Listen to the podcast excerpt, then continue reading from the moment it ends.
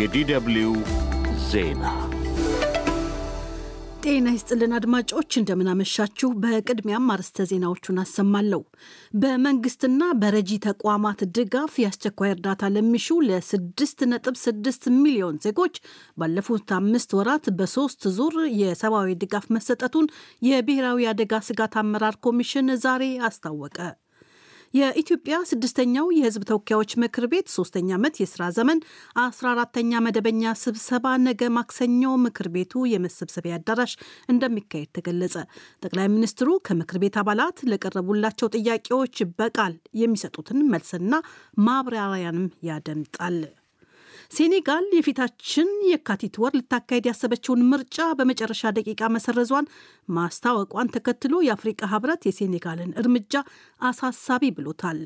ኢትዮጵያውያን አትሌቶች በቦስተን የቤት ውስጥ ውድድር አንጸባራቂ ውጤቶችን አስመዘገቡ። ዜናው በዝርዝር የኢትዮጵያ ስድስተኛው የህዝብ ተወካዮች ምክር ቤት ሶስተኛ ዓመት የስራ ዘመን 14ተኛ መደበኛ ስብሰባውን ነገ ማክሰኞ ጥር 28 ቀን ከጠዋቱ ሁለት ሰዓት ጀምሮ በምክር ቤቱ የመሰብሰቢያ አዳራሽ እንደሚያካሂድ ተገለጸ። ጠቅላይ ሚኒስትር ዶክተር አብይ አህመድ በሚገኙበት በነገው የፓርላማ ስብሰባ የምክር ቤቱ አሰራርና የአባላት ስነ ምግባር ደንብ ቁጥር 6 ዝባር 2008 መሰረት ጠቅላይ ሚኒስትሩ ከምክር ቤት አባላት ለቀረብላቸው ጥያቄዎች በቃል የሚሰጡትን መልስና ማብራሪያ ያደምጣል። የህዝብ ተወካዮች ምክር ቤት አባላት ለጠቅላይ ሚኒስትሩ ባለፉት ሳምንታት ጥያቄዎቻቸውን ማስጋባታቸው ታውቋል። የፓርላማው አፈ ጉባኤ ከምክር ቤት አባላት የሚቀርቡለትን ጥያቄዎች መርምረው የመቀበል ወይም ውድቅ የማድረግ ስልጣን አላቸው። በመንግስትና በረጂ ተቋማት ድጋፍ የአስቸኳይ እርዳታ ለሚሹ ለ6.6 ሚሊዮን ዜጎች ባለፉት አምስት ወራት በሶስት ዙር 15 ቢሊየን ብር ወጪ የተደረገበት የሰብአዊ ድጋፍ መሰጠቱን የብሔራዊ አደጋ ስጋት አመራር ኮሚሽን አስታወቀ።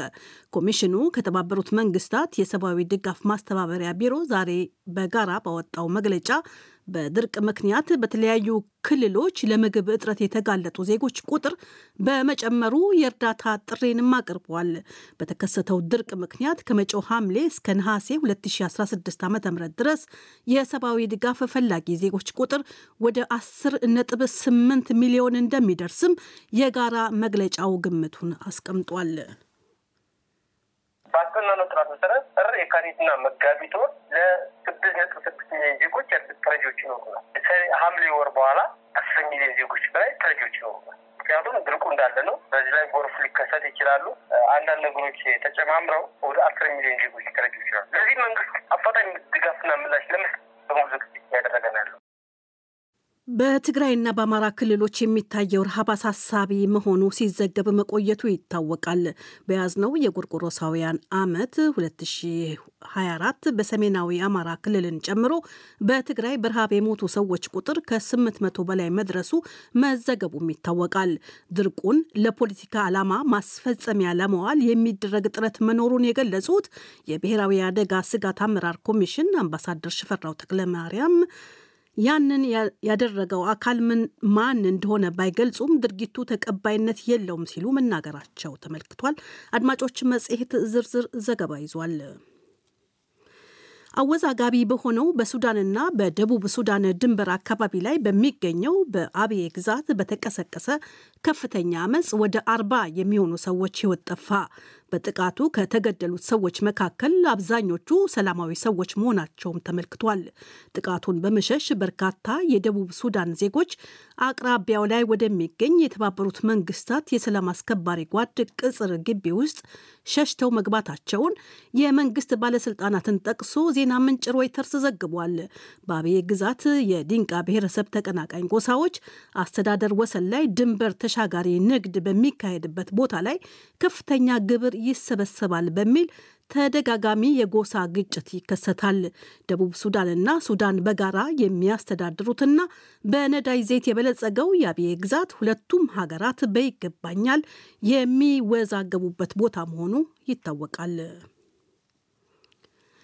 ሴኔጋል የፊታችን የካቲት ወር ልታካሄድ ያሰበችውን ምርጫ በመጨረሻ ደቂቃ መሰረዟን ተከትሎ የአፍሪቃ ህብረት የሴኔጋልን እርምጃ አሳሳቢ ሲል ገለጸ።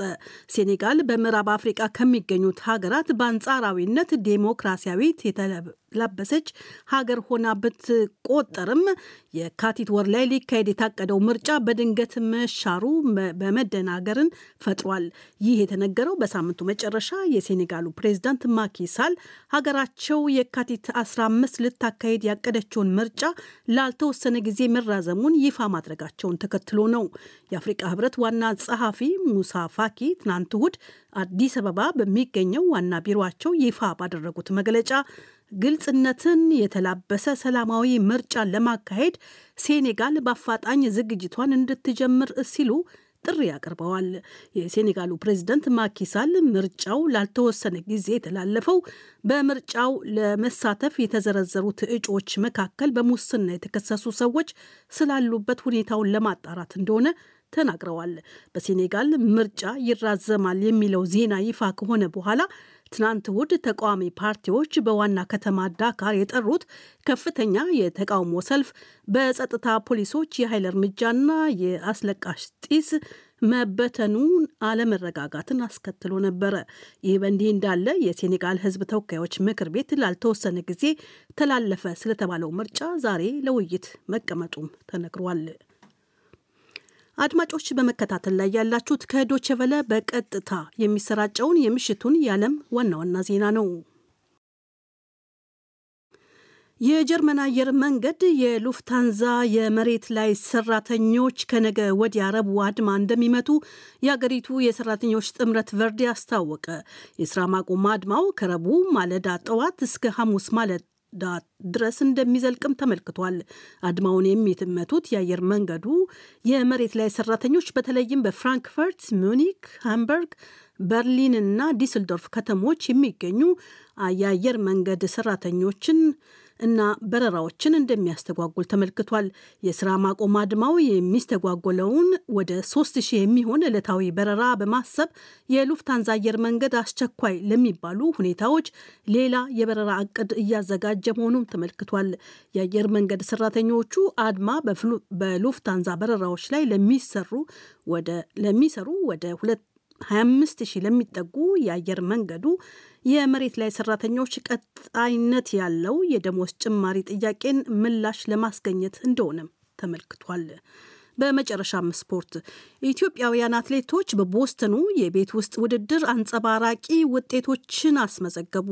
ጉዳፍ ጸጋይ የ1500 ሜትር እንዲሁም ለሜቻ ግርማ የ3000 ሜትር መሰናክል ውድድሮችን በአንደኝነት አጠናቀዋል። የ1000 ሜትር የዓለም ሻምፒዮና ጉዳፍ የቦስተን ውድድር በ3 ደቂቃ ከ58 ሰከንድ ከ11 ማይክሮ ሰከንድ በማግኘት አጠናቃለች። በአንደኝነት በዚህ ርቀት አትሌት ብርቅዬ ኃይሌም ኃይሎም ከ3 ደቂቃ 58 ሰከንድ ከ43 ማይክሮ ሰከንድ በመግባት ውድድሩን በሁለተኛነት ጨርሳለች። የ18 ዓመቷ ብርቄ ኃይሎም ያስመዘገበችው ሰዓት በርቀቱ ከ20 ዓመት በታች የዓለም ፈጣኑ ሰዓት ሆኖ ተመዝግቧል።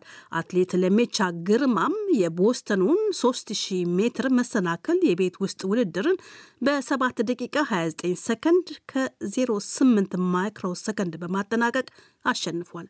ይህ ዶቸ በለ ነው።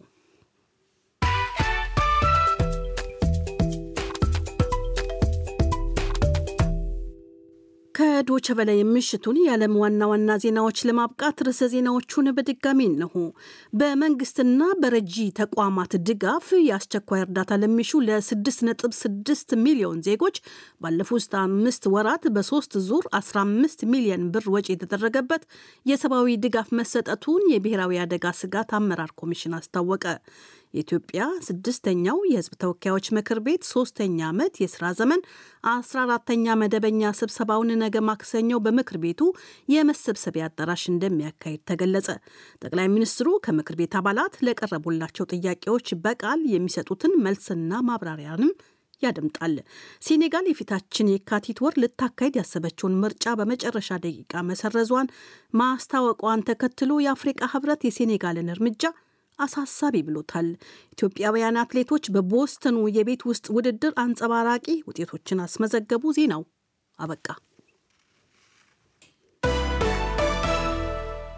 አዜብ ታደሰን ለዓለም ዜናው እያመሰገንኩኝ አሁን ከኢትዮጵያና ከለንደን ወደ ደረሱን የዜና መጽሔት ዘገባዎች አልፋለሁ።